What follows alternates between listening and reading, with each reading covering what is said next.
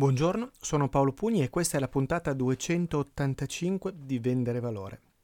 Quella nella quale ragioniamo insieme di servizio al cliente, senza voler assolutamente togliere il mestiere e l'esperienza a Paolo Fabrizio, che mm, da questo punto di vista ha grandissima esperienza e ha uno spettacolare podcast, ma per riflettere e ragionare sulle mie due ultime giornate di lavoro in terra calabrese, al Talent Garden di Rende, di Cosenza, di Arcavacata, se volete essere ancora più precisi, zona università, nella quale abbiamo discusso proprio di questo, perché questa riflessione, quello che ho imparato nel confrontarmi con i partecipanti, con le aziende che prendevano parte a questo seminario, mi ha permesso di capire quali sono gli errori da non commettere nel capire e progettare il servizio al cliente e nel dare un senso a cosa intendiamo con servizio al cliente e quindi è quello che vorrei condividere con voi in questa puntata subito dopo la sigla. Vuoi smettere di combattere la concorrenza a colpi di sconti e concessioni ai clienti? Vendere valore, il podcast che ti aiuta ad avere successo nella vendita, con Paolo Pugni. Eccoci, eccoci qua di nuovo insieme. Prima di partire con l'essenza, alcune notizie di servizio importanti, direi. Allora, intanto eh, volevo segnalarvi che nei prossimi giorni sono in queste manifestazioni, quindi magari abbiamo l'occasione di vederci. Oggi 3 giugno sono al Grow Hacking eh, a Milano, al Palazzo delle Stelline, in Corso Magenta. Venerdì sarò a Digito a Torino per intervistare i protagonisti dell'evento. Poi eh, i prossimi impegni già confermati sono per il 28 giugno con Iris De Vigili per le Buyers Personas. Eh, spero che possiate partecipare a un evento interessante su questo tema visto da diverse angolature. Insieme con Iris ci saranno Mirko Saini, Mirko Cervi e Alessio Beltrami e poi ci sarà ovviamente Enrico Girotti che dà una grossa mano a sistemare tutto e che parla dal punto di vista della vendita. Poi il giorno dopo sono a San Marino insieme a Paola Aronne per partecipare all'evento Business Tasting 2.0 e capire come è possibile sfruttare la propria rete di contatti per aumentare il proprio business. Quindi queste sono occasioni nelle quali ci possiamo incontrare di persona, oltre altre due occasioni importanti, il 4 luglio un aperitivo organizzato per tutti coloro che eh, si riconoscono nel mondo di vendere valore e che hanno piacere di scambiare due parole su questo tema e con me a Milano e il 26 giugno invece il seminario dedicato, il webinar gratuito dedicato al tema come sfruttare l'evento attraverso il mezzo audio, cioè come il podcast e l'audio possono aiutarvi a valorizzare al massimo il vostro evento. Stiamo preparando anche una guida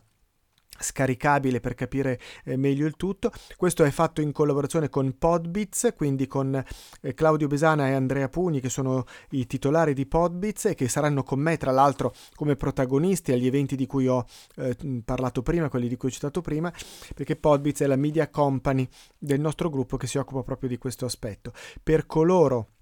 che vogliono partecipare al webinar che è gratuito, vi chiedo di segnalarmelo attraverso la posta elettronica paolo.pugni.it oppure attraverso il canale Telegram at paolopugni. Sto preparando anche la pagina proprio di approdo per poter avere le segnalazioni in modo tale che eh, attivando le notifiche automaticamente YouTube vi segnala quando sta per partire l'evento, ve lo ricorda. Comunque ricordo il 26 giugno alle ore 21.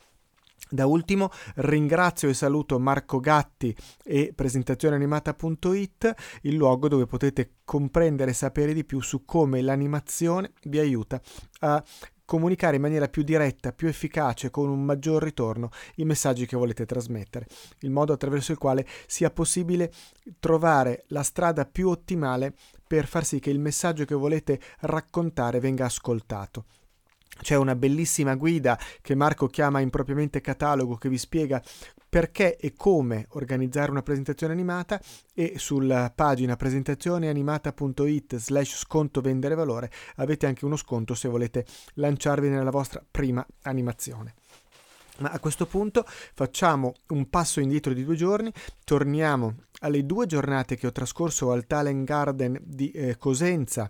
con aziende sul tema del servizio al cliente per condividere alcune idee, alcuni spunti che possono essere utili proprio per dare valore al cliente anche attraverso questa fase che viene dopo la vendita ma che si costruisce anche nel percorso della vendita. E quindi volevo brevemente raccontare quelli che sono i punti essenziali che abbiamo messo sul tappeto, anche perché eh, l'evento è stato diviso nettamente in due parti. Una prima parte di introduzione del tema nel quale ho cercato di raccontare alcuni aspetti del servizio al cliente, eh, cioè di tutto quello che accade dopo che il contratto è stato firmato, soprattutto nel mondo dei servizi, ma non solo, visto attraverso le indicazioni ricevute, quindi metodo, ruoli, empatia, sinergia, mappatura dei bisogni del cliente. E poi abbiamo lavorato su casi concreti, su domande, su situazioni specifiche e questo mi ha permesso di comprendere come a volte si tende a trascurare un aspetto fondamentale. Allora, cerchiamo di ragionare proprio su questo mondo, il mondo del servizio al cliente. Uno dei primi punti che è stato necessario concordare, condividere, eh, cercare di mettere nero su bianco è proprio quello. Cosa intendiamo con servizio al cliente? È tutto quello che avviene dopo la firma del contratto, ma dipende da che cosa ho venduto. Se io ho venduto un prodotto, sarà il modo attraverso il quale questo prodotto viene in qualche modo fruito dal cliente, compreso tutto l'aspetto di manutenzione, di assistenza, di riparazione se c'è bisogno di farlo. Se si tratta di un servizio è l'erogazione vera e propria del servizio. La consulenza che viene dopo un contratto fa parte di questo. Come faccio a dare un servizio al cliente? Un software, eh, una, una programmazione, eh, un'applicazione, un servizio di natura consulenziale, di natura formativa, sono tutti elementi che vengono dopo la firma del contratto e che rientrano quindi dentro questa categoria. Allora, mappatura dei bisogni. Beh, questo è un elemento importante perché il venditore ha bisogno di fare questo per poter comprendere quale sia il modo migliore per eh, raccontare la propria soluzione, per posizionarla e per capire se la mia soluzione effettivamente è in grado di soddisfare il cliente, cioè dà realmente valore al cliente, permette al cliente di fare un salto in avanti. Ma eh, questo vuol dire che io devo comprendere quali sono gli interlocutori, gli attori che si muovono sul piano del processo decisionale e, e, quindi cercare di comprendere quali sono gli obiettivi che vogliono raggiungere. E poiché gli attori non sono ruoli, non sono il direttore tecnico, il responsabile acquisti, il titolare, il responsabile del servizio di manutenzione, il direttore della produzione, ma sono Mario Rossi, Luisa Bianchi, Giovanni Galli, non lo so, mi invento dei nomi, cioè sono persone. Queste persone hanno non soltanto obiettivi professionali, ma anche obiettivi personali e con questo io non intendo certo dire che sono obiettivi non leciti o eh, immorali, assolutamente no. Fanno parte del nostro modo di vivere il lavoro, il senso del lavoro se volete, di vivere la vita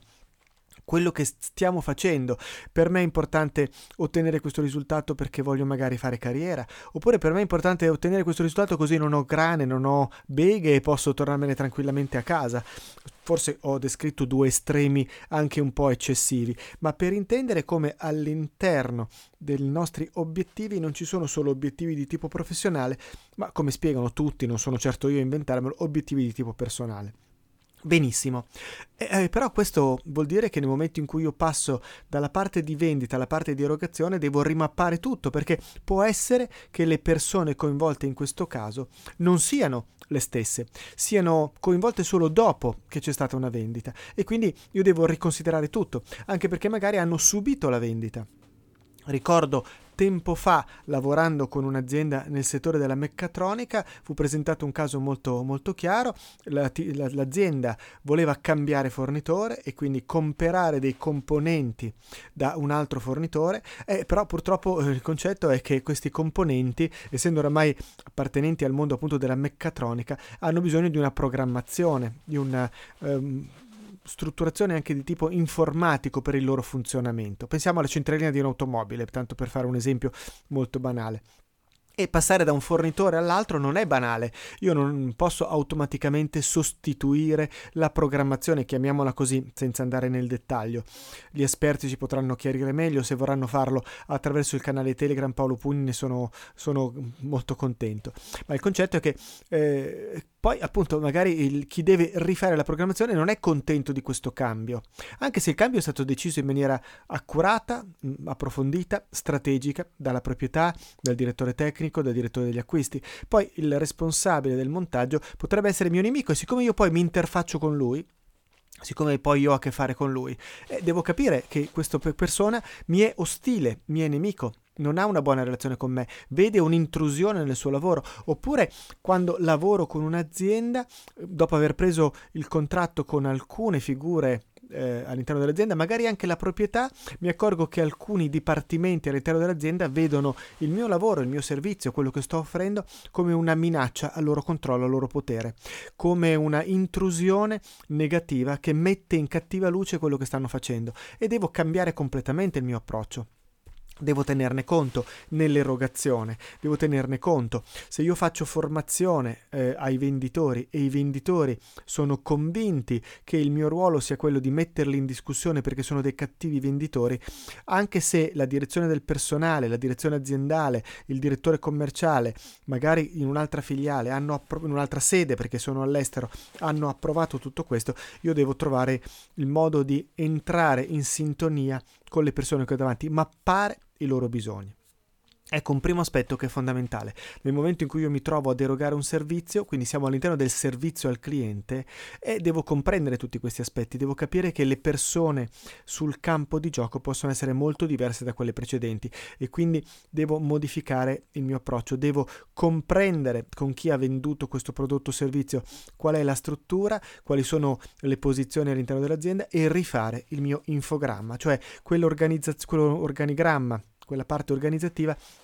che non solo mi dà informazioni sui ruoli e eh, i compiti, gli obiettivi professionali, ma mi dà informazioni sugli obiettivi personali, sulle relazioni che esistono all'interno dell'azienda, sulla tematica relativa alla eh, percezione della mia azienda eh, o del mio servizio da parte delle persone, appunto se sono nemici, se sono ostili, se sono favorevoli, se sono amici, se sono sponsor. Quindi mappare anche questi aspetti. E questo è già un punto importante. Abbiamo lavorato molto su questo, abbiamo lavorato sul tema della relazione, relazione scomposta in, in sei ingredienti principali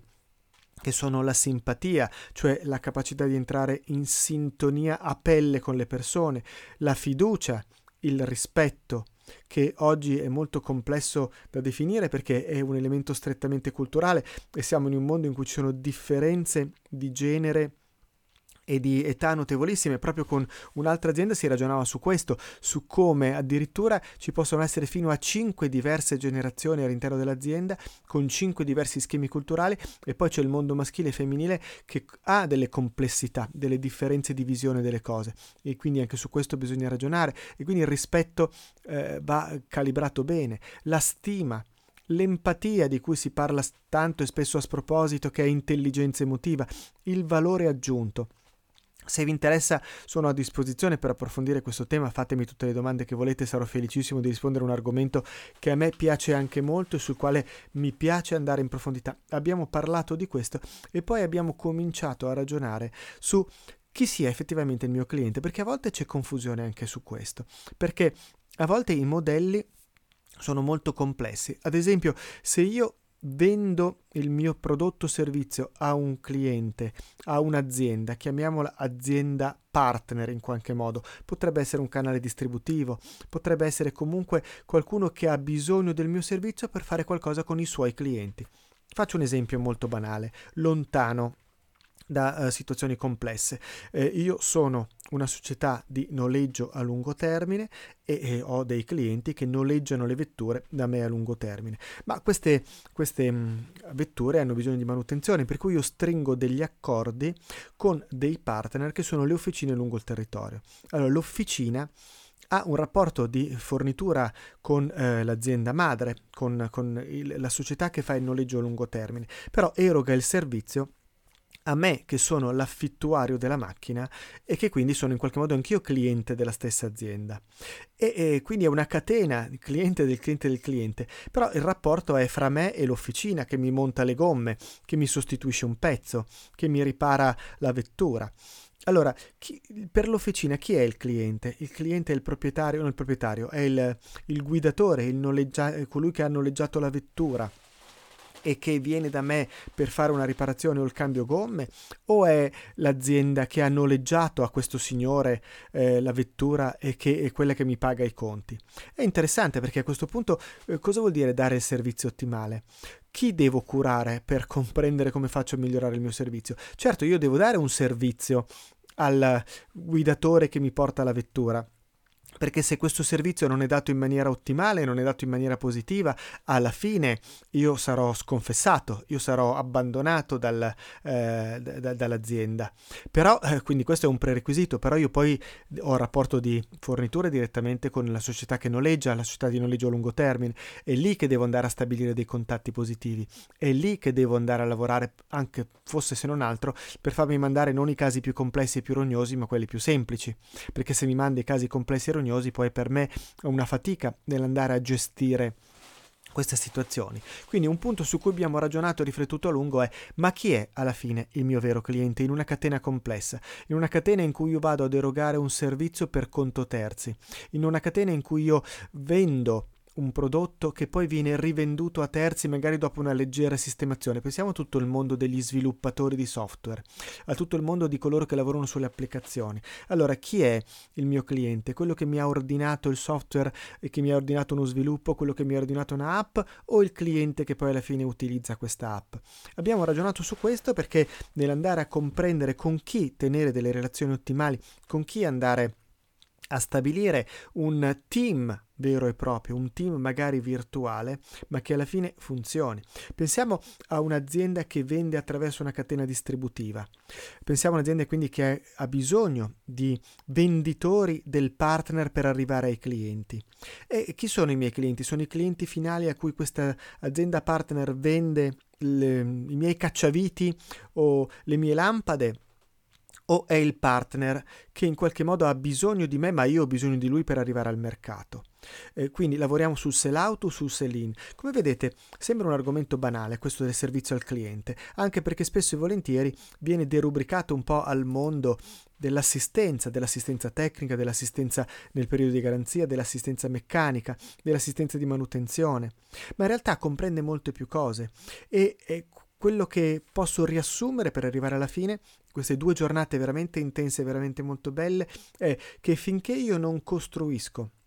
in maniera molto chiara il processo di quelli che sono gli aspetti che mi vengono chiesti. Finché io non faccio una mappatura di questo team virtuale, di quelle che sono le persone importanti per me, eh, con le quali devo andare d'accordo, con le quali devo costruire un messaggio chiaro. Finché io non costruisco una mappa chiara delle aspettative, degli obiettivi, dei bisogni, io sono sempre a rischio. Quindi nel momento in cui io entro a lavorare in questa tematica, devo sedermi a tavolino, ragionare, riflettere, pianificare e capire quali sono le azioni che io devo giocare con le persone fondamentali per me e per il mio business per costruire una relazione molto forte, una relazione che tenga conto di quelle sei leve di cui parlavo prima. Questo è eh, quello che abbiamo ragionato in queste due giornate a Cosenza, venerdì e sabato, e che mi ha servito molto per imparare come appunto eh, a volte si danno per scontati questi aspetti, invece è bene fermarsi a ragionare e riflettere su questo. Quello che ho imparato dai partecipanti è come sia opportuno chiarire prima tutti questi aspetti che eh, devono essere proprio stesi sul tavolo in una mappa molto ampia che metta di fianco persone, obiettivi, aspettativi, ruoli, percorsi e che permettono di stendere un processo e eh, sostituire, no sostituire, aggiungere a questo processo che riguarda le procedure, il metodo, la mappa, un processo che riguarda la costruzione e il miglioramento delle relazioni interpersonali, che riterrei fondamentale. Lascio a voi la parola, se avete suggerimenti, consigli, spunti, idee per andare più in profondità, se avete ehm, segnalazioni di punti che mancano in questa esposizione o di approfondimenti che volete fare, voi come sempre sapete che vendere valore è a vostra completa disposizione. Io vi ringrazio, vi do appuntamento giovedì per un'intervista, un'intervista molto molto interessante con un altro personaggio davvero esplosivo, le interviste stanno decollando, sono sempre state meravigliose, fin dalla prima, personaggi sempre esclusivi, molto molto bravi, l'ultima con la fondazione Elis veramente molto bella, ma quella precedente con Simona Riccio, ma sono veramente ho la fortuna di poter incontrare grandi persone. Eh, vi ricordo che mercoledì invece esce la puntata del podcast Pro che è riservato a coloro che sono iscritti al canale Telegram Vendere Valore, telegram.me slash vendere valore. Adesso è possibile anche poter ascoltare, partecipare a questi canali senza avere Telegram, basta mettere un S tra due slash eh, tra telegram.me e il nome del canale, quindi telegram.me slash S slash vendere valore per poterlo vedere anche da, da portale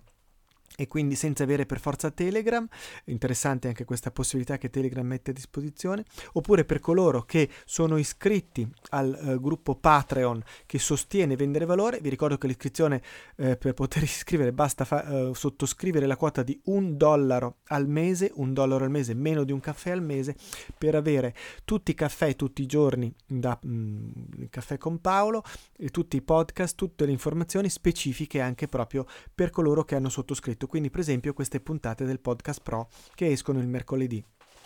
E ancora questa volta andremo in profondità col libro di Jeffrey Gitomer, Il manifesto della vendita io vi ricordo il 26 il webinar, vi ricordo il manifesto di vendere valore, sto finendo di scrivere il libro ma è disponibile l'ebook per chi lo desiderasse, basta richiederlo anche qui su Telegram o all'indirizzo di posta elettronica. Vi lascio con Chiara Kines che vi ricorda tutti i modi con i quali potete entrare in contatto con me e vi do appuntamento per gli altri incontri con Paolo Pugni e con Vendere Valore di questa settimana. Grazie a tutti e buona settimana, grazie per essere arrivati fino a questo punto della puntata. Vende Valore. Iscrivetevi al canale Telegram telegram.me slash vendere valore per seguire non solo i podcast ma anche tutti i contenuti aggiunti e riservati a chi segue il canale. Per contattare Paolo potete usare Telegram dove potete lasciare un audio o un testo telegram.me slash paolopugni oppure scrivere una mail a paolo.pugni chiocciola pugnimalago.it o ancora contattarlo su LinkedIn. Un grazie speciale a tutti coloro che ci lasciano una recensione su iTunes e Speaker. Il podcast è presente anche su Spotify e Fortune e molte altre piattaforme.